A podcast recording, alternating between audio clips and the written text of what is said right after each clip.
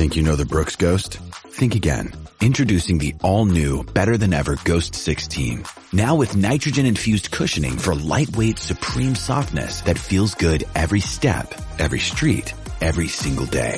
So go ahead, take your daily joyride in the all-new nitrogen-infused Ghost 16.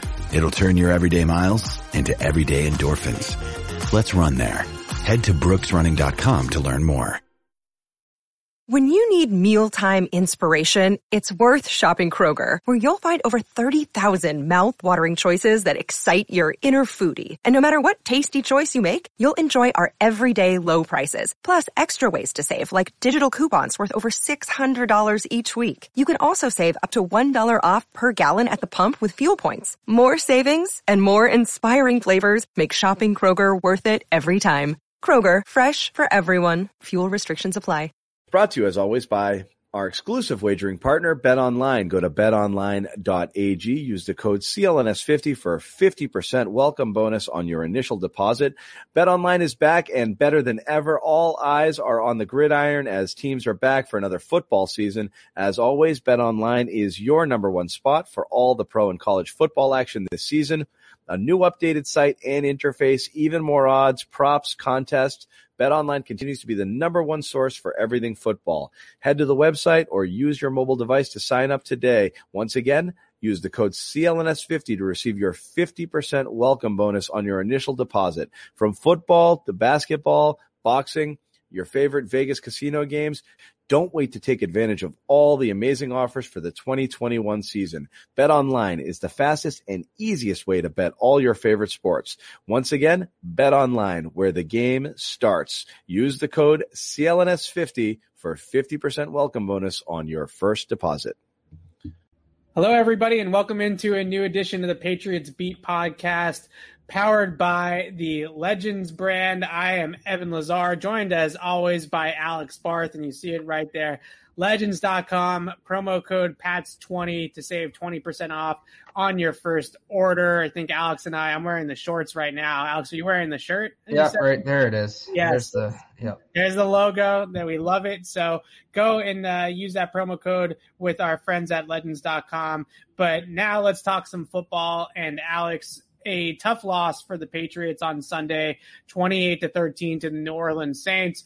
There are some positives that I ended up taking away from this game tape though. And this is one of those situations where you come off the game and Sunday night, Monday morning, you feel like they played like crap, right? You just feel like it was a bad performance. And on the whole, it was, but then you're able to take a step back, reevaluate, and, and look at the tape a little bit deeper and discover that there were some good things that the Patriots did in this game. Did you have the same kind of process of uh, initial, initial reaction was, oh, this is going to be a long season, but then maybe digesting it a little bit more, you saw some good things? I, yeah, I don't know about that. It was more just we talked about this a lot after the first game. The issues they had were were seemed easily fixable. It's just a matter of yeah. fixing them, but it doesn't look like they've gotten to that. So yeah. it's like okay, like I, the problems I I still see, the problems I saw are still there, and I still think they can fix them easily, but it doesn't look like there's been progress to that. So that's where I'm at. Yeah, that that's a that's a fair statement, right? Is because you're. It's, I guess I would I would call it impatience. I'm not, you know, it's not necessarily worrisome. You're getting a little impatient here. Yeah, so I, I, you're definitely getting. I totally understand the impatience, but what, what I I think I ended up coming in my takeaways that I came up with it uh, in film review and, and just watching this game back is when you watch what's happening to this offense. The good news that I took away from watching the All 22, and I, am going to pull up a play as, as we do every week here in, in, a few minutes. But the good news from watching the All 22 is that I no longer feel that the Patriots are not getting open down the field, right? I no longer feel that this is a receiver separation issue. To me, what we're seeing more is protection issues, of course. And that in a lot of ways is just as bad, right? I mean, it, it, doesn't really matter which one it is. If it's not getting done, it's not getting done. But at least we've moved on from there's nobody open, or even when guys are open, there are tight window throws that are difficult to make consistently over and over again, right? There is so many instances in this game where there were t- times where receivers are running free down the field, but unfortunately, just because of the lack of protection, there's no way that Mac was going to be able to deliver the ball there. So we've migrated from receiver separation discussions to now offensive line discussions. I'm not sure which one's necessarily better or worse, but it feels like based off the talent level of the offensive line that they should be able to fix that more readily than let's say last year when we knew that Damiere Byrd and Jakobi Meyers were going to be their top two receivers and it just was what it was. And, and I think on top of that, you know, if the receivers were the problem, well, that this is it. This is the group, right? You can't do anything about it. The offensive line is still going to get Trent Brown back. We think right. you should get Trent Brown back. And you always had, because to me, the struggles have really been at the tackles.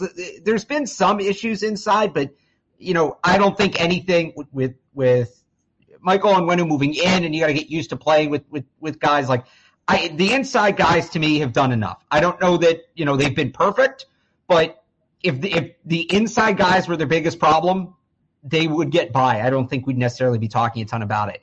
It's the tackles to me that have been the issue. And you're going to get Trent Brown back on one side. And as, you know, much as they don't want to play that card, there is the option always once Brown comes back where you move him from right to left, you move Onwenu out to, to, to right tackle, and then you put Ted Karras in. So there's again, there's a way to do it, and Trent Brown will come back, and you have the Ted Karras card in your back pocket. So I, I I'm not worried in the long term. It's just well, okay, it took them long enough to figure out You see, Yasir Durant can't play. Right. And now they're still fine, kind of figure like Justin Herron had a rough game. He yeah. got bullied by by cornerbacks in that game. Yodny Cajuste is still on the bench. So it's like, all right, let, you know, let's go here. We, I, I, know they want to evaluate players early. I talked about that last week. All right, to me, they've been evaluated. I don't know what else they're waiting to see here. Like let's let, let, let's go to the default options. Yeah, and this I, I I'm reluctant to call it stubbornness because I, I think that that's not fair necessarily to Belichick, but this reluctance, let's call it that, right? Let's it's this reluctance to move Michael Onwenu to right tackle and put Ted Karras in at left guard is starting to cost them games at this point. Yeah. And I think the reluctance is there because they feel like Trent Brown is coming back and they don't need to play that card until one of their tackles is going to miss significant time. But we've talked about this so many different times. And the quickest way for your you can have Tom Brady and Randy Moss and all these receivers out here. You can be the Chiefs, you can be the Bucks. If you don't have good offensive line play, the whole house of cards comes crashing down. It doesn't matter. If you can't protect the quarterback, then you're not going to have a good downfield passing game. It's that simple. So what they're doing by playing around with it with Justin Herron, who played most of this game at right tackle. As you mentioned, gave up six quarterback pressures, five hurries, and a QB hit. And that was probably being a little bit generous with how many times he actually lost blocks, but wasn't necessarily graded out with the pressure. So Cam Jordan took his lunch money right? I mean, it was right. it was a bully ball type of situation with Cam Jordan. So what you're seeing is that a downfield passing game that has all these new shiny new toys. It has a first round quarterback who is his eyes, Mac Jones is in the right places, right? He's getting to the right reads. He's trying to push the ball in the right directions and the receivers are creating those opportunities down the field, but they're not able to get them the football because of the protection. And, and that is very frustrating. And I think watching it live when you're only watching the TV broadcast and you're not seeing the openings down the field that the receivers are creating, we can fall into this sense of it's there's nobody open down the field, right? When in reality, this is a totally different issue that the Patriots are facing right now. So I, I want to get to our play because this is what I tried to do when I watched this game back for a second time and, and the coach's film was coming through is something that I think is really important for this offense now, and that is what are they good at, right? From a passing standpoint, what are the three or four concepts that they're able to run that they can successfully run right now? right? And, and, this is one of them that I thought uh, we've been ragging on Josh McDaniels a whole lot on the program, Alex. So I, I, wanted to bring up this play because I thought that this so far is Josh McDaniels' best design of a play that I've seen. Uh, the Patriots run. So this is the double post concept that we saw last week with a twist. Okay. So instead of this only being a two receiver route combination, they're going to add this route here at the top of the screen from Jakobi Meyers. So you're going to have Nelson Agholor on this deep post route. I, I want to cut you off here real quick because there is some breaking news that's pretty relevant. Oh, okay. Uh, the Lions have released Jamie Collins. The Lions have here. Let's, we can get into that later in the show, but that's. Let's, let's or do you want to get into it now? And deliver our our breaking news once again. Yeah. So yeah, again, the, this is uh, per Tom Pelissero. The Lions have released Jamie Collins. It's time. It's time. Let's go, Bill. Make the call. So uh, we can talk about this a little bit more in detail later, but based off of the usage for Dont'a Hightower last week and the fact that they took him off the field with Jahlani Tavai uh, going on, you know, getting some of that run there late in the game, and then also hearing from Belichick yesterday that Ja'Whaun Bentley suffered an injury in that game yesterday uh, on Sunday. I mean, and that's part of the reason why he didn't play as much down the stretch. This is clo- this is going to be interesting to see, right? I mean, th- this has to there has to be a, some serious consideration. But let's let's talk about the defense here in a, in a little bit. I want to. Uh, you can break- finish the play. I just wanted to. I just, that seems like somewhat of a big deal. Yes, given I, everything. I so let's get back to the play here. So uh, I want to roll it just a little bit more, just so we can get this motion out of there. Okay.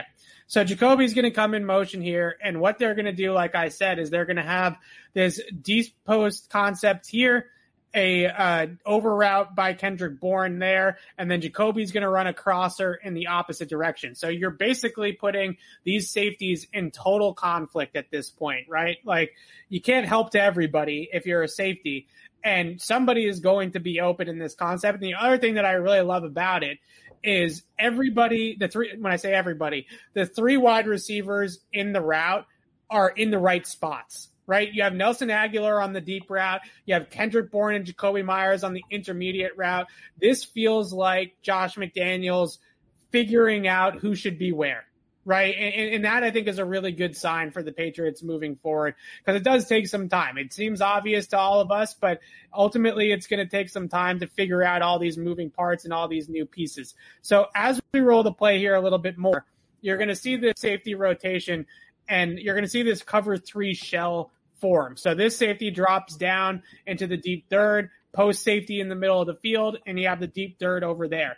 And basically Mac, all he has to do here is throw opposite of the safety rotation, right? When that strong side safety rotation happens, he now knows that he can work Jakobi Meyers' crossing route. If it's a weak side safety rotation, he's going to work Kendrick Bourne's crossing route. And what we're going to get to here in a second is that there also are going to be opportunities to hit this play deep to Nelson Agholor on the post route. So depending on the way the coverage rotates or the way that the defense plays this, Mac can throw all three receivers on this play, which I think is really what makes me excited about it so much is that there's a ton of options for him on this play. So as we roll it a little bit more, you're going to see these two guys here at the top of the screen take Kendrick Bourne, and that leaves single coverage here and single coverage there, right? So now all of a sudden you have two one-on-one matchups for your two wide receivers, and Jakobi Meyers wins at the top of the route,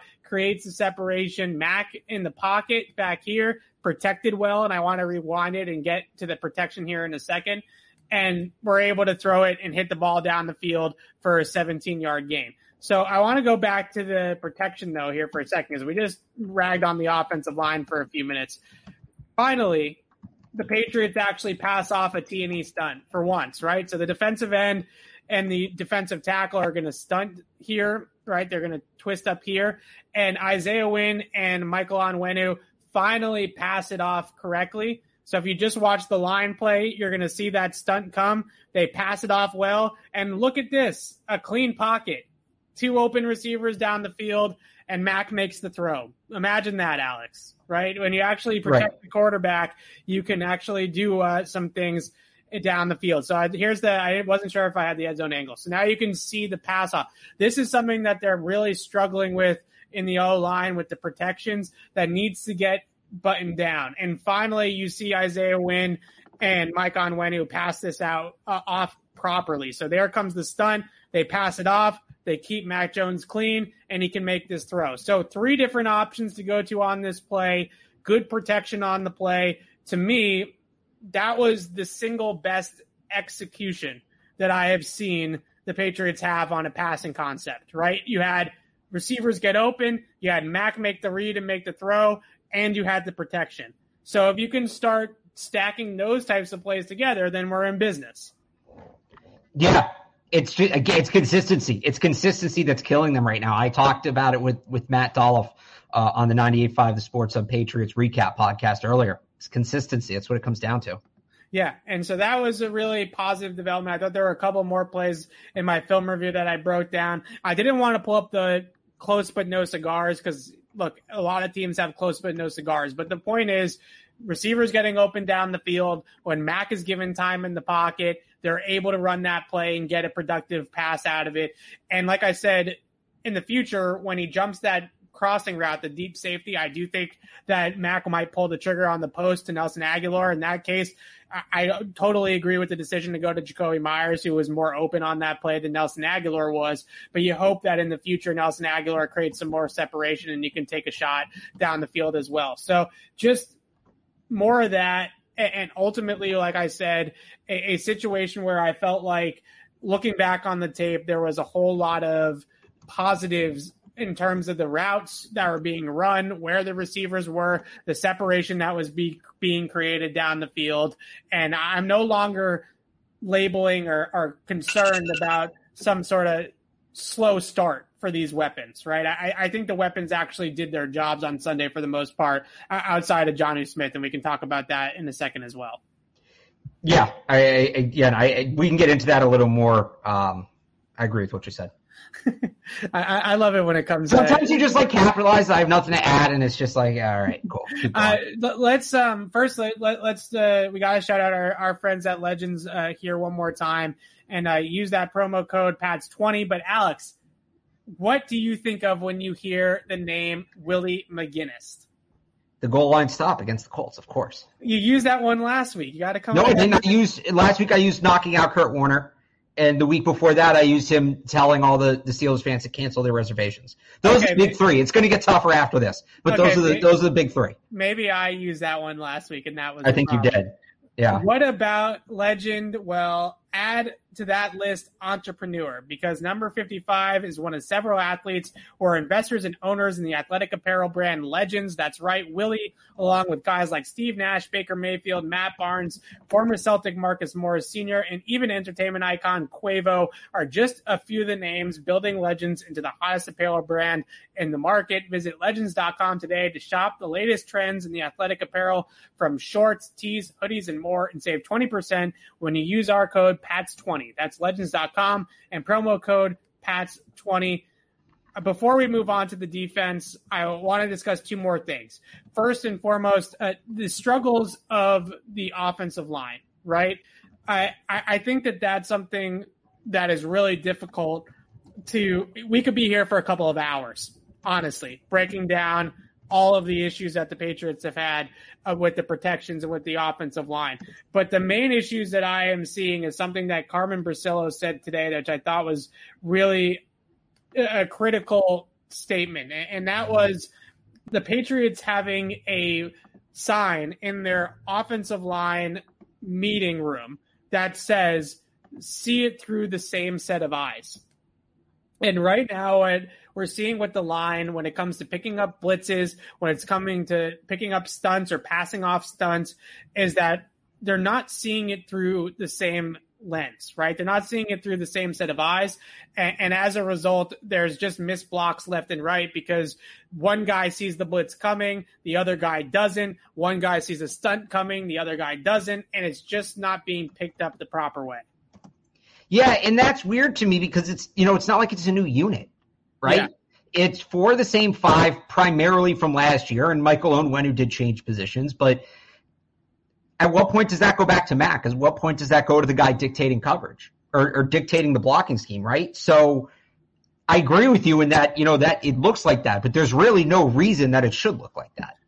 Right. So I, I think the main thing that I would say, some of the blitzes, I guess you can put in max category, right? I wouldn't say that it's all anybody. Right. And right? again, that's what you expect with the rookie quarterback. This is what we talked about all summer, like the growing pains. He's and Josh McDaniels yeah. talked about this today.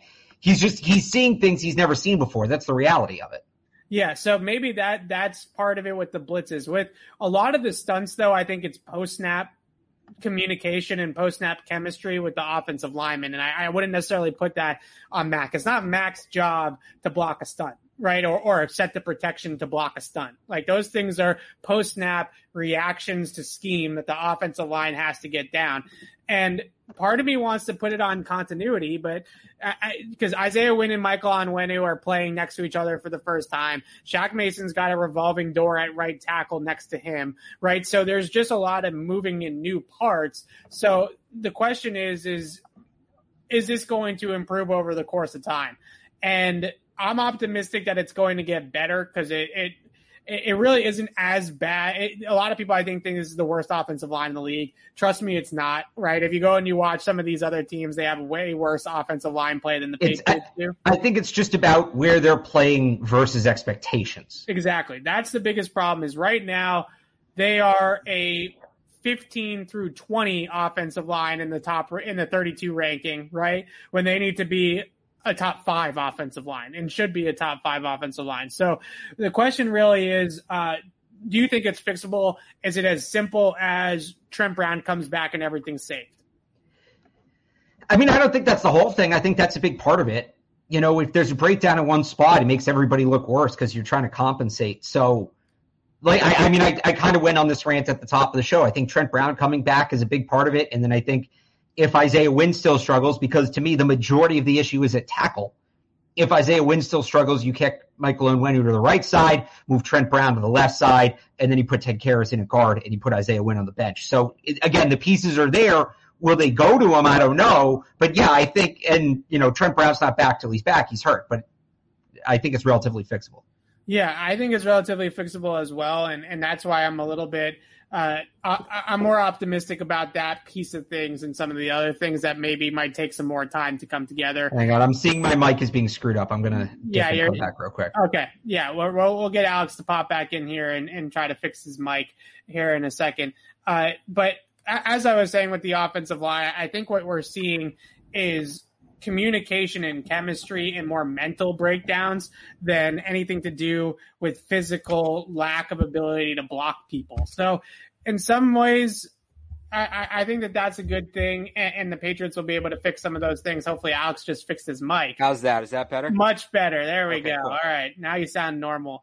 Um, before we move on to the defense, red zone offense continues to be something that keeps coming up the one thing I want to say uh, about the handoffs to Brandon Bolden, because I've gotten this question a ton about how many of those plays did the Mac Jones check into. And I don't want to get too caught up in guessing when Mac Jones is changing the play. Because in all honesty, he could be alerting any number of things, right? When he taps his helmet and he makes a call at the line of scrimmage and he starts to talk pre snap, like there's just so many variables that he could be saying and doing and, and, and things that he could be checking or alerting. So I, I don't want to sit here and say that I know for a fact that he changed this play and that play and this play and that play. The point is, is that he owned up to changing some of them right? I mean, when I asked him about right. it, he owned up to changing some of them. So some of those Brandon Bolden runs are on Mac Jones, but overall, you have to put the whole lack of an ability to close in the red zone on everybody, including, I think, a lot uh, the offensive coordinator. So I'm just going to give you some stats here. And because I wrote about the red zone struggles this morning, 985thesportshub.com, I wanted to look at why they're struggling because I, I've seen people say, oh, the, you know, uh, with Cam Newton, they were so good on the goal line, and now they don't have him. That's that's not quite the issue. And this, this isn't to bash Cam. I'm just saying, let's put some yeah. context to things here. So, on and, and I call this situational offense. So it's a combination of red zone and third down offense is where they're struggling. On third downs this year, total overall, Patriots are 21 of 47. It's 40, 45%. That's eighth in the league. And their average go to distance on third downs overall, 6.7 yards, which is 13th. So, big picture, right? Looking at it from 10,000 feet, they're actually overperforming on third down. But let's dig a little deeper here. On third downs, and I apologize, I'm not looking at the camera. I'm reading this to make sure I get it right. Uh, on third downs from inside field goal range, and for the sake of this argument, and Evan, if you want to push back on this, feel free. But I'm calling field goal range anything inside the 32 yard line. That's a 49 yard field goal. So I, I think that's a fair, Yeah. fair mark to use here. In field goal range on third downs, the Patriots percentage drops nearly 10 points to 35%. They are 6 of 17 with one of those picked up by a penalty. That is the 18th best rate in the league. So they go from 8th in the league on third down overall to 18th on third downs inside field goal range.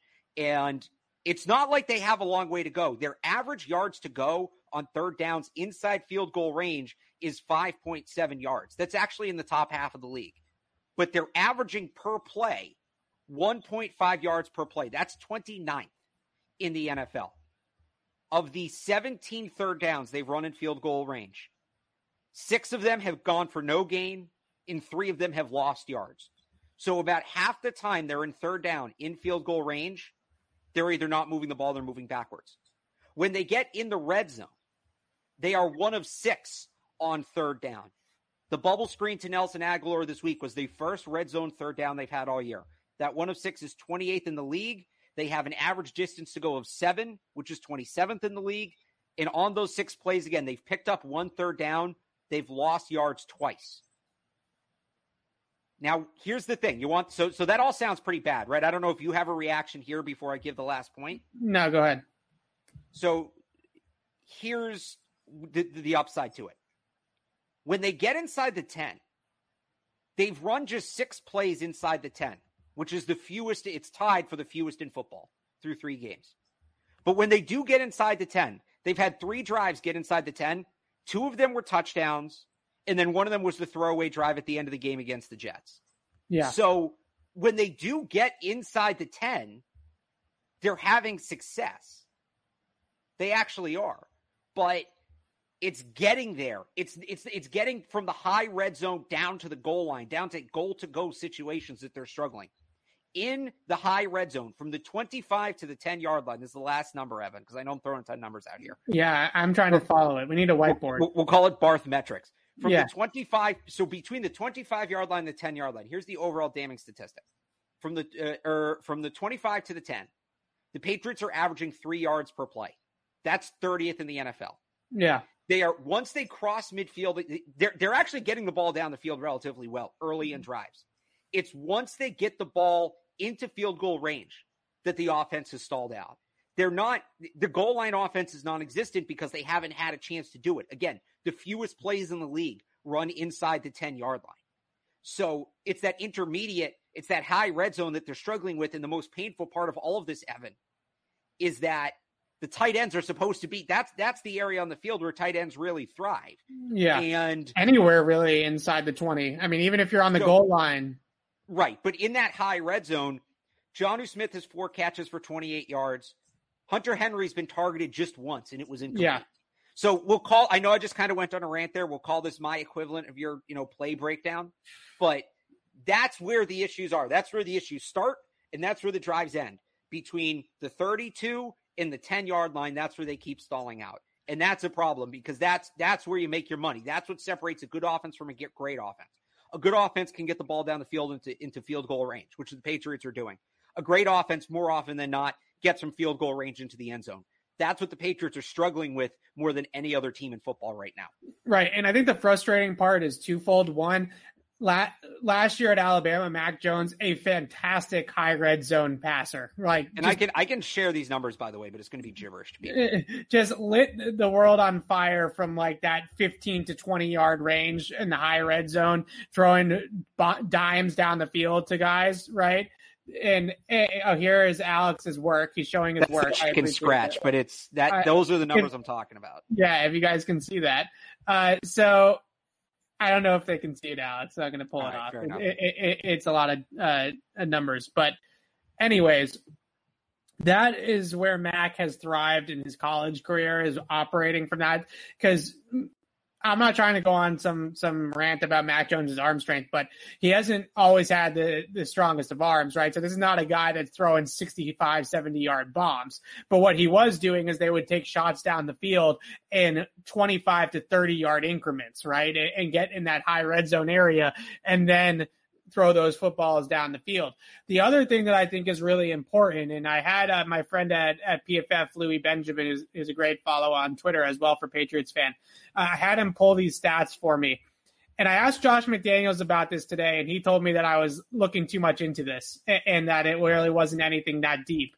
But since uh, the start of the 2020 season, Alex, the Patriots currently rank here, I gotta get, I gotta zoom this in a little bit more. There we go. The Patriots currently rank 16th in pre-snap motion usage, right? So they're pre-snap motioning on 47.7% of their play, plays, roughly half of their plays since the start of 2020. In the last year with Tom Brady, ready for this number? Cause it's, it's quite stark. 65% of the plays, third most in the NFL. So they went from one of the teams that used motion the most frequently to one of the more stagnant offenses pretty much overnight when Tom Brady left.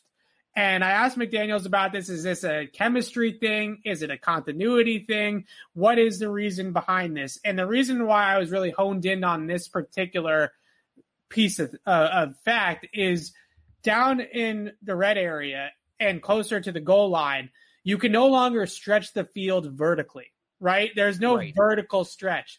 So you have to horizontally stretch out the defense. And if you're going to horizontally stretch out the defense, then bringing guys in motion, getting guys started, and making those guys run sideline to sideline is a really, really good way to get that done. So the lack of motion and the lack of horizontal stretching by the Patriots, that is, I think, what is bottling them down, uh, uh, as well as handing the ball off to Brandon Bolden, which they should fire into the sun. But and just a schematic big picture standpoint, the lack of motion and the lack of movement that they're getting pre snap. Because when you have such a condensed area, you have to do, you have to find ways to get leverage for your playmakers, right? You have to find ways to get leverage. And right now, they are not doing that often enough. And I watched that game on Sunday Night Football between the Packers and the 49ers, and I watched the game the week before with the Chiefs and the Ravens, and I was like, this is two different leagues, right? Like this is two different leagues right. of offensive scheme because Kyle Shanahan and, and Matt LaFleur are out there motioning guys, using motion to build blocking, right? To, to add on blockers and motioning guys to get them the football. That boomerang motion on the goal line that they threw that touchdown to, to uh, Davante Adams where he fakes right. like he's going to come around. Oh, that was awesome. For the end around, and then he sprints back out the same direction that he came from. That is a Steve Sarkisian Alabama staple. They do it all the time, the Crimson Tide. And we haven't seen the Patriots do any of those types of things. So you have to you have to get more creative down there. And it's not just the motion, it's also being able to use the tight ends, right? Hunter Henry and Jonnu Smith. They need to wake those guys up in the red zone because when you have two tight ends that are skilled like Hunter Henry and Jonnu Smith, there is absolutely zero excuses to be bad in the red zone. They have two guys that are perfect red zone weapons and tight ends that obviously always thrive down by the goal line. And there's zero excuse whatsoever to not get those guys integrated and get the ball in the end zone when they're getting those opportunities.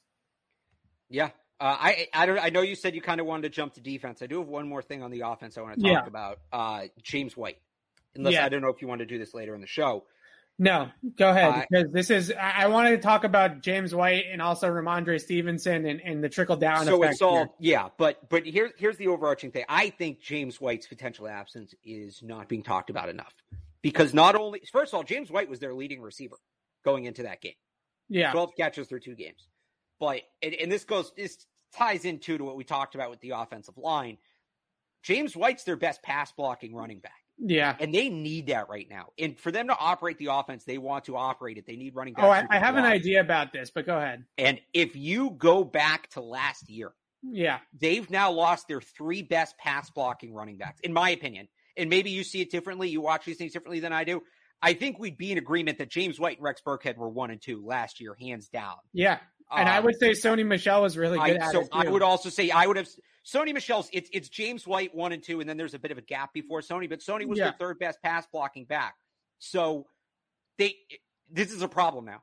This is a problem, and there's there's a really interesting discussion coming with Rhamondre Stevenson. And I think right. Stevenson or no, they should sign somebody. And I put out a list of free agents today on 985thesportshub.com. But if you remember, one of the things we were talking about after the draft was the praise Stevenson had gotten as a blocker. Somebody described him at the Senior Bowl as a left tackle playing running back. Yeah. We didn't see that in week one. That doesn't mean he can never do it again. But, you know, it, it, you know, it's put up or shut up. I know that he had that yeah. bad first game, and they probably thought they were going to redshirt him. I even if they sign somebody this week, or even if you know they activate Malcolm Perry and put him in that James White role, which maybe I, I think that there's probably a conversation to be had there, but we're going to really find out what they think about Rhamondre Stevenson based on if he's active or not this week. So I agree with everything you said about Rhamondre Stevenson, and, and quickly I'll, I'll just add this to that. I don't think the Patriots have the luxury, and I know they're going to disagree with me, and Belichick would scoff at this, but I don't think the Patriots have the luxury to keep Rhamondre Stevenson as a healthy scratch. I agree with you. I think he's too talented. They lost that luxury. They lost that luxury when they traded Sony Michel. And when James White gets hurt, they need playmakers out of the backfield, and I think he's they too need talented. players. They need bodies. Forget yeah. playmakers. They need bodies. Yeah, and, and, I think he's too talented with the ball in his hands to keep him down forever, right? I, I, just think he's too good with it, and he's another guy that could potentially create some explosive plays for you. And I think it's it's too far gone at this point to not give him a shot again. And if you're not going to give J.J. Taylor a shot, if James White goes down and Brandon Bolden is the guy you're elevating to the pass catching back role instead of J.J. Taylor, then what are we doing? But right? again, like what is that pass blocking element is so important in that role. And are you going to put five, six JJ Taylor out there to block Shaq Barrett? Like that's, okay. how's that going to work? Okay. So you ready? You ready for my, how, how m- creative do we think Josh McDaniels is? Cause right I now, know where you're, are you right talking about we, Jakob Johnson in the backfield or Jonnu Smith in the backfield? I'm talking about Jonnu in the backfield. Okay. Because yeah, they did it once last week. One play they did it. So to me, and the, the the challenge is obviously that John is going to need a crash course in blitz pickup from a running back perspective, right? Which is right. That's hard, especially against a team like Tampa. That is extremely difficult to come in first game and throw him out there and have him pick up blitzes from the backfield. But first and foremost, Jakob Johnson, try, they tried to put him in that role some last week, and he did not do particularly well picking up blitzes in a in blitz protection. He was as big of a problem as anybody else in blitz pickup. I think PFF gave him like a 2.3 grade in pass protection or something crazy like that. So on top of the fact that Jonnu Smith has experience playing out of the backfield in his past stops and a little bit so far with the Patriots in camp and, and a couple of times in games. He is definitely a sturdier option in terms of taking on blitzing linebackers and DBs to be able to pass protect And We know he's a good run blocker, and maybe that can unlock him a little bit in terms of just scheme versatility as well, throwing him swing passes, screens, little end arounds, you know, handoffs, tosses, things like that, right? Like other ways to get Jonnu Smith the ball in space. Maybe can present themselves out of the backfield. So in my mind, I, I, don't know. I think that that's not a terrible idea. I don't think it's a terrible idea. Well, they should have been doing it from the beginning. They should have been doing it from the beginning because it just makes them more creative in the passing game. Yeah, I I agree, but uh, I, I think we can we can maybe hope that that is going to come along. And I, I said in a, in a couple different places that the Patriots 11 personnel package with the Kendrick Bourne, Jakobi Meyers, and Nelson Agholor on the field together is far more productive right now than 12 personnel is for them. And if you're not going to have James White now moving forward, I want to I want to see uh, the what is it? Uh, I guess O2 personnel, right? No running backs. They, yeah, they did that once last week. So give me give me the three receivers with Hunter Henry and Jonnu Smith and zero backs and put Jonnu in the backfield. I, think that that's really the answer in passing situations for this team because Brandon Bolden's a liability. JJ Taylor and Rhamondre Stevenson, they obviously don't feel they're ready. So what's what are we what are we doing? Right? Give me the O2 personnel and give me Jonnu Smith as a H back pass protector slash running routes out of the backfield. Thoughts? I, again, I, I said the day they signed him that they should be using Jonnu Smith out of the backfield to begin with. This certainly adds another interesting angle to it, right? In that you need Yeah. this blocker. But yeah, yeah, no, it, it absolutely needs to be on the table. Okay. All right. Let's talk about the defense. It's hard to get so much on the defense because I think that on the whole, they played a really, I wouldn't They call it, a really- 14 points. they played a good game. It's not a really good game. By the way, r- real quick here, the Patriots had four running backs in for free agent workouts today. that makes sense. Uh, Ryquell Armstead, Artavis Pierce, Dontrell Hilliard, Ito Smith. Ito Smith played. pretty Smith solid. Yeah, Ito Smith solid. That, that's a name we know. Yeah. All right. Defensively, the, the positives here on the defensive side of the ball first, and then I want to get into some of the things I didn't like. But the positives are as much as we're talking about the offensive weapons having some problems integrating themselves, Matt Judon and Jalen Smith have not really had it, or Jalen Mills, excuse me, have not had the same problems. Say what you will about the one catch Jalen Mills gave up on the third and seven. We're going to talk about that play in a second, but he's only given up four catches for 32 yards into his coverage on 11 targets through three games, Alex. That's pretty solid, right? I mean, he's, he, he's got some issues. He's definitely more Logan Ryan than he is shut down corner, right? He's keeping everything in front of him and basically just making the tackle in a lot of situations. But in general, a pretty clean transition and Judon's a monster, three sacks in this game. So as much as the offensive pieces are still coming together, it feels like the defensive additions have stepped right in and filled some pretty good roles already. Yeah, yeah, no, it's it's it's certainly feeling that way again. Like Matt Judon's been great. I I know you have your takes on on Davon Godchaux. I think Sunday Yeah. was probably his best game to this point. Um, again, they allowed 14 points, right? I know it was 28 on the scoreboard, but there was a pick six and then a near pick six and whatever it was, like seven yards. I'm not going to fault the defense for giving up seven yards Right. when they when they have to start their back up against the wall like that. So the situational stuff is more concerning to me. You know, the, the late the late game drives they've given up, but they're they're they're fifth in the league in both yards and points. Yeah. So it, the points one I, I buy. The yards one actually kind of caught me off guard just because it's felt bend don't break, but a bend don't break defense isn't fifth in the league in yards allowed yeah. typically. No, they're and I, I I'm pulling it up right now, but they're they were third in DVOA defensively going into this week, and I, I doubt that what they gave up this past week is really going to hurt their Right. If anything, that ranking's going up. So they're uh, so they're it did go down a little bit. Um, they're now eighth, but they're still a top ten defense in DVOA. I mean that there there have been a good. Granted, the competition has not been great. Like Tua, Zach Wilson, and Jameis are not exactly uh, Brady, Rodgers, and Mahomes, right? But uh, they they've been very very good on that side of the ball, like top ten defense production wise. Now, the question that I wanted to pose here um, and I do want to talk about Jamie Collins. I want to do that as a separate separate aside here in a second Yeah. as well. But how how much stock, and I think it is important because the the hallmark to me of a great defense, Alex, is when your team comes back within one score, twenty eight to thirteen, you get that stop right, and you give the ball back. The drive in the fourth quarter really bugged me because that drive just if this team is going to win football games and turn this thing around, that drive cannot happen until this offense wakes up a little bit. And it's, it was the same thing in week one after Damien Harris's fumble at the end of the game against Miami. The defense had a chance to get off the field and get the ball back to Mac Jones and hang the field goal up there to win the game, right? I mean, they had a chance to turn that back around as well. So they've had two chances now in the fourth quarter of games to get the ball back to the offense to try to mount the comeback, and they've failed both times. And ultimately, it's great that the defense stopped them for three and a half quarters for the most part, but when push comes to shove and you absolutely need a stop, those are the best defenses, right? Are the ones that rise Right. to those types of occasions. And it feels like they're getting close. Like I, I, I and I know it's a play that really kind of got under your skin, but that third and seven, Oh God, don't eat yet. Like they've gotten close. They've gotten themselves in position. It just feels like it's it. They're one. It you know. It's not like okay, they were good all game and then they got beat like a drum on the final drive. It's like one play, one play keeps. It's the same thing against Right. Miami. They, they had Miami in a third and long too. I forget the exact scenario. Yeah. but they had Miami on a third and long late in that game, and I think that one might have been a penalty. But it's been really two two plays that's cost them.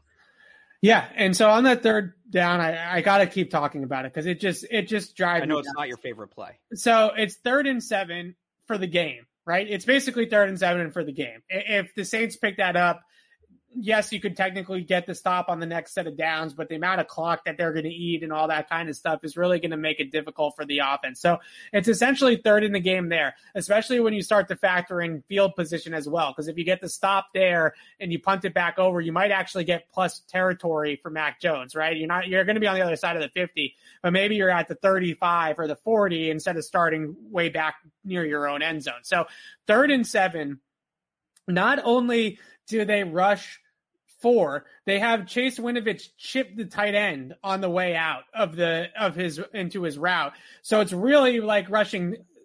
It's a delayed rush, right? It's really three and a half, and then it becomes four. So they rush four. They have Jalen Mills because they're the Saints use a bunch alignment, so they use to cover the bunch alignment. Jalen Mills is way back, right? I mean, he is he is twelve 10 to 12 yards off the line of scrimmage and he gets beat at the top of the route. And the other thing that you look at with that play, not to get too much picky, uh, nitpicky on Jalen Mills, he gets into onto his his horse and he starts retreating with the route. Like, who cares if you give up the 80 yard touchdown there, right? Like the point is, is that you can't give up the seven yards, right? You know, it, it really doesn't. If you get beat over the top there, then and Jameis throws a bomb and they connect with it on to Deonte Harris over the top, then I almost care less about that than giving up the 12 yard completion that they gave up, right? Because you have to play the situation. And so he gets on his horse, he's retreating, and it's just so easy to break that route off along the sideline and catch the football. There's absolutely no pressure on Jameis Winston whatsoever. He's clean in the pocket the entire way. And that to me just showed a lack of urgency, right? Like, and I get it. I asked Belichick about it and he actually gave me a pretty straight up answer. I, I was surprised. And he said, early on in the game, we tried blitzing Jameis Winston and they had some protection calls, meaning they were leaving the tight ends and the backs into block to pick up those, those extra rushers. And they were buying Jameis time with max protect and he was beating them down the field on that. So Jameis actually went six of seven on against the blitz. So I can understand in a lot of ways why they didn't want to do that, right? They didn't want to come right. after it. But just in that situation, like throw out all the things that happened earlier on in the game and don't play so soft everywhere. They played a soft pass rush. They played soft coverage on the outside. All of it was just soft. And that just really bugs me. And, the, and then the drive itself was really soft because they got run down their throat the rest of the drive, right? To, to punch the ball into the end zone. So the whole thing just was not rising up to the occasion. So as much as this defense has performed really well, as much as it's great to see Matt Judon, who I think is a big time game changer for them on that side of the football, live up to the free agent contract, it is really mind numbing that that drive happened and unfolded the way that it unfolded. Yeah, yeah, I just keep going back to and, and, and like you said, Bill gave a good explanation of why they made the call, but it's like yeah, you know, it's not like they got dragged down the field. It was one play. Right. Okay. Uh, let's talk Jamie Collins. So the news here today is that the Lions, who have been looking for a trade partner for Jamie Collins, have officially released the former Patriots running back. He is now a linebacker. Uh, I say running back? My gosh. Yeah. Linebacker. It's been a long day. It's only uh, Tuesday. Line, right. Uh, linebacker Patriots linebacker Jamie Collins released by the Detroit Lions and now is a free agent, free to sign with any team that he wants. How about his former team with Bill Belichick and Matty P, uh, who is up in the in the press box in the coach's booth during games, and also working pretty hands on with the team in general. And I think we see some of that uh, in the game plan, quite frankly, with the defense side of the football. But Jamie Collins, uh, back to the Patriots. Do you like it, Alex? I do, and and all, this isn't a report, but I think maybe you, if we want to read between the lines here from Field Yates, this was after it was reported that Collins had been released. Uh, quote: Now that he has been released, Jamie Collins can sign with another team immediately. Collins is making a fully guaranteed $8.8 million total from Detroit this year. Uh, gives the details. Collins can now here's here's the important part. Okay. Collins can now prioritize fit and familiarity when looking for a new home. There we go. Well, I mean, that's the Patriots. Where else is where else is there fit and familiarity? Maybe Miami. Right. So I was trying to remember. He, like he's not going back to Cleveland. Right. So I was trying to remember. Collins was not on the team in 2018 when Brian Flores was the defensive play caller, but I'm sure they overlapped when maybe when Brian Flores is the linebackers coach with the Patriots at some point, right? Like they did, yeah. They, well, they had, so Flores, but it goes back a little ways. 2008. Right. So it goes back a little ways though, right? Since the last time that Jamie Collins played for Brian Flores. Right. So I, I think that the connection here has got to be with the Patriots. And I mentioned it when we uh, talked about it off the top of the show when this news officially broke. The Patriots pulled Dont'a Hightower for whatever reason, and nobody will answer it. They pulled Dont'a Hightower off the field and put Jahlani Tavai on the field towards the end of that game against New Orleans. Ja'Whaun Bentley then left the game early due to an injury. And I would also throw in there that Kyle Van Noy has not exactly been great in his return to the Patriots. So for all those reasons, depth reasons, productive reasons, you know, production reasons, uh, Jamie Collins it seems like a great option here for the Patriots to bring him back. And I'm all for this. And I'm not a Jamie Collins guy. I've actually been uh, somebody that's reluctant about the Jamie Collins experience. I think at times he gets too caught up in chasing the football, runs himself out of the position, doesn't necessarily execute and not a do your do- job type of player, right? All the time. But with the depth issues that they have with Dont'a Hightower and Kyle Van Noy looking the way that they have looked so far this season and Van Noy, I don't know what it is. Hightower, maybe you can call it rust, but maybe he is also just getting long in the tooth. I, I think that you have to look at this as a really great opportunity to add another playmaker to the defense. Yeah, yeah, no, he's the exact kind of player they need. I agree with you. Again, especially if Hightower is going to be limited. And, you know, they took Matt Judon off the field at points on that last drive, too. He was on the field for that 37, right. but he came off right after it. If the plan is to rotate at linebacker, and I know they didn't have Josh Uche, who kind of impacts his picture, but if the yeah. plan's to rotate at linebacker, then then Jamie Collins, in terms of what he is at this point in his career and what the Patriots system is, he is the ideal rotational linebacker for the Patriots right now. Ideal. They yeah. should. I'm not even going to say they should make this call. The call should have already been made. When, when, was this news announced? We did what about 20 so, minutes between when it was announced and now the call should have been placed already. So I think there was already contact on, in with Jamie Collins' yeah. camp. Is this a guess or is this uh, it's a, a little it, something, it, something? It's a little something something. All right. So oh, okay. Uh, All right. I'll, I'll, put that in my uh, sports hub story. So I think that there was already some communication with the Lions about what they were going to do with Jamie Collins. And the Patriots were never going to trade for that contract, right? I mean, it was that simple. But as the Patriots often do, they picked up the phone to have some due diligence, right? To have some familiarity with the situation. And I was told that the door is definitely still open from the New England side, right? I, I don't know if Jamie Collins' camp is 100% in on it, but the Patriots are on board with Jamie Collins, a uh, Jamie Collins reunion, from what I'm being told. And I think that this is definitely could happen. Now, Jamie Collins have some options potentially in terms of other teams that might be interested in him. I'm sure that they're contending a little bit with Miami as well. But from what I've been told, the Patriots are open to a reunion with Jamie Collins. It makes all the sense in the world for Jamie Collins to be open to a reunion with the Patriots because he plays his best ball in New England, right? I mean, he went to Cleveland and he was not very good. He's been in Detroit and he's been not very good. He plays his best football with Bill Belichick and the Patriots because they know how to use him perfectly. So Jamie Collins back to New England to play some inside linebacker, maybe spell Dont'a Hightower into more of a situational role, maybe bail out some of those things and uh, with Ja'Whaun Bentley as well, uh, getting injured at the end of that game. Both Alex and I are fully on board with this one, I think. So, and, and, and here's what I would say where, you know, Collins probably wants to go chase another big contract and would like to play for a contender, but it's, you know, is he going to win a Super Bowl in New England? No, probably not. But if he comes to New England, like you said, he plays his best football in New England. Right. Then this is where he comes back here, maximizes value again. It's the best chance for him to go out and get that that money contract from a good team. So you th- again, it, it all goes back to that he plays in New England unlike he plays anywhere else. this is where he needs to come to maximize his value. Yeah, and I, I just think it makes all the sense in the world. Uh, again, just going over the linebacker depth and everything like that. But Jamie Collins officially released by the Detroit Lions. That's the report out there right now. I do think the door is still open for a reunion to the Patriots, and we'll continue to monitor that situation moving forward. Alex, I also want to. It's. A, I mean, look, look. I just, I just think it's a ton of fun. I think the other thing is like Jamie Collins. Just if I can geek out for a second.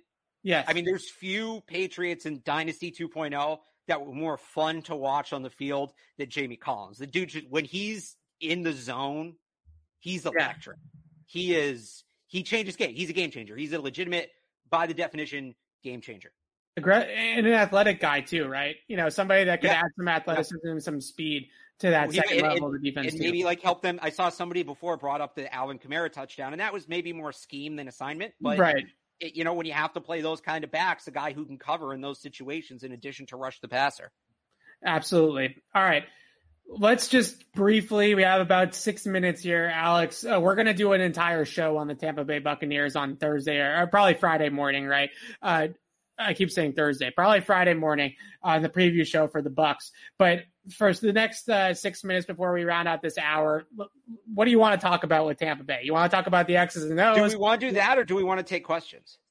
I, I think we got to hit on the Bucks. It, it's, such, okay. it's such a big week. I think we got to hit on the Bucks.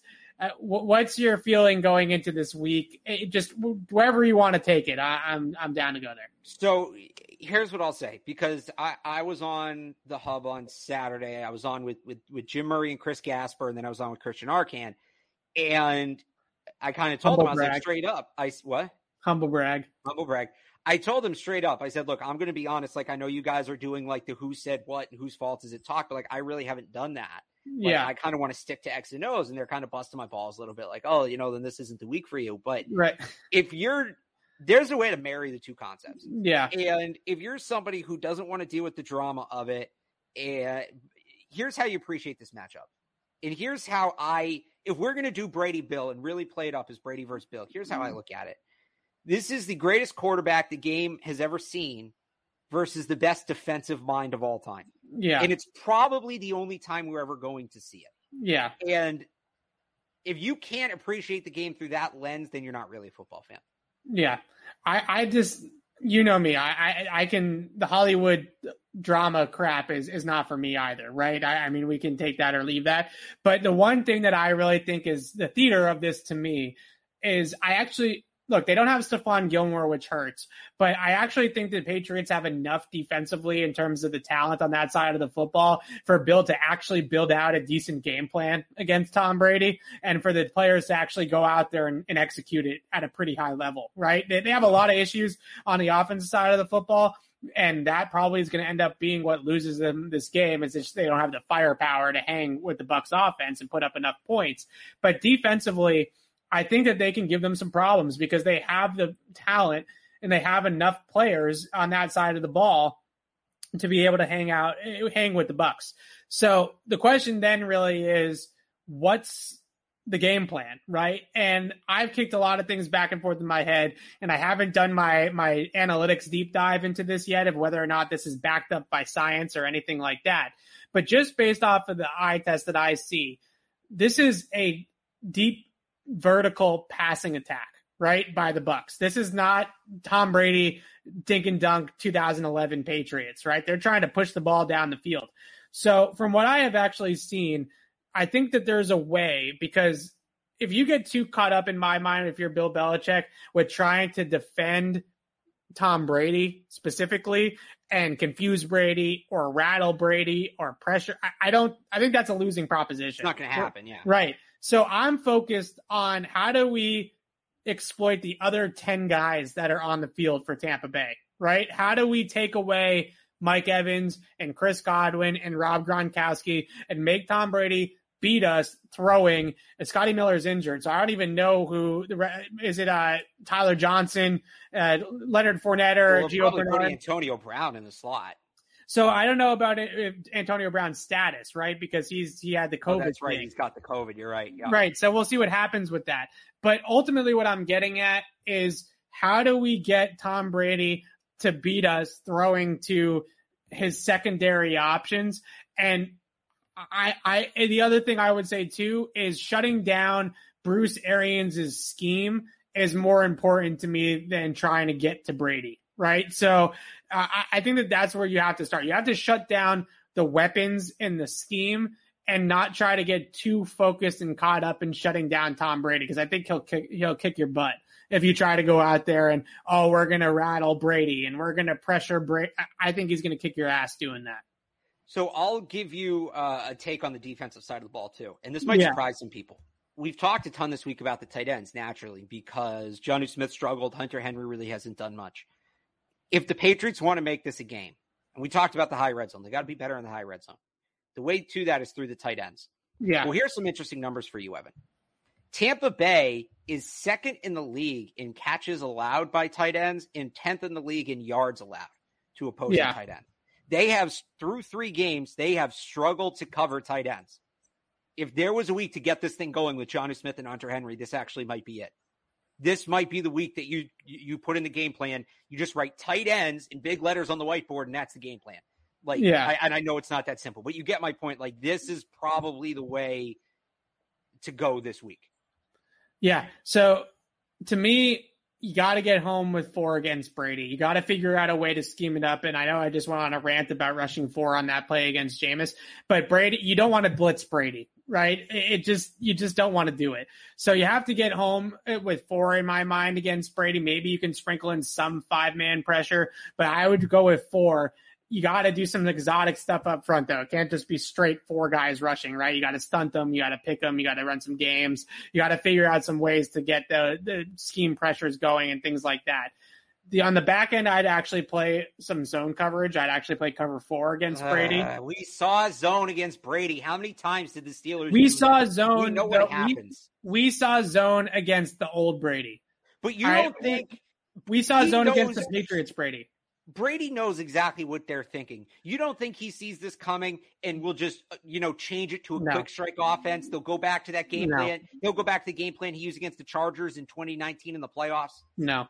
I think we have Brady. I think if you play man to man coverage against Tom Brady and you try to man up Mike, uh, Mike Evans, Gronk, uh, Chris Godwin, potentially Antonio Brown, I don't think you got the corners to do it. I just I, I don't think you have the corners to do without Stephon Gilmore.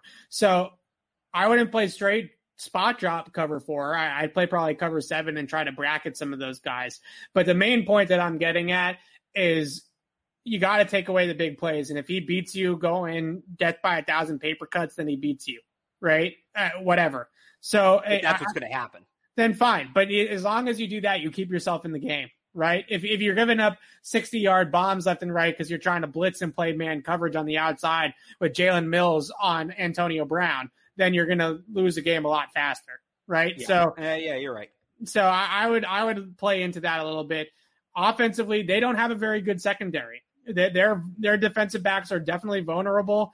I think you can actually attack them in the secondary, but you got to be able to block it up, right? And that's going to be the biggest test of all, uh, maybe that they faced all year because Todd Bowles knows how to bring it. Right. And he's going to bring it from everywhere. It's going to be disguised pressure. It's going to be pressure from different angles. It's going to be de- pressure from different levels of the defense. It's going to be all over the place. So to me, yes, the secondary is vulnerable. Yes, you can feast on some of those matchups. I actually think if they can protect it, that Nelson Agholor might have some opportunities down the field as well because they've given a, a ton of big plays in the in the uh, secondary this year for the Bucks.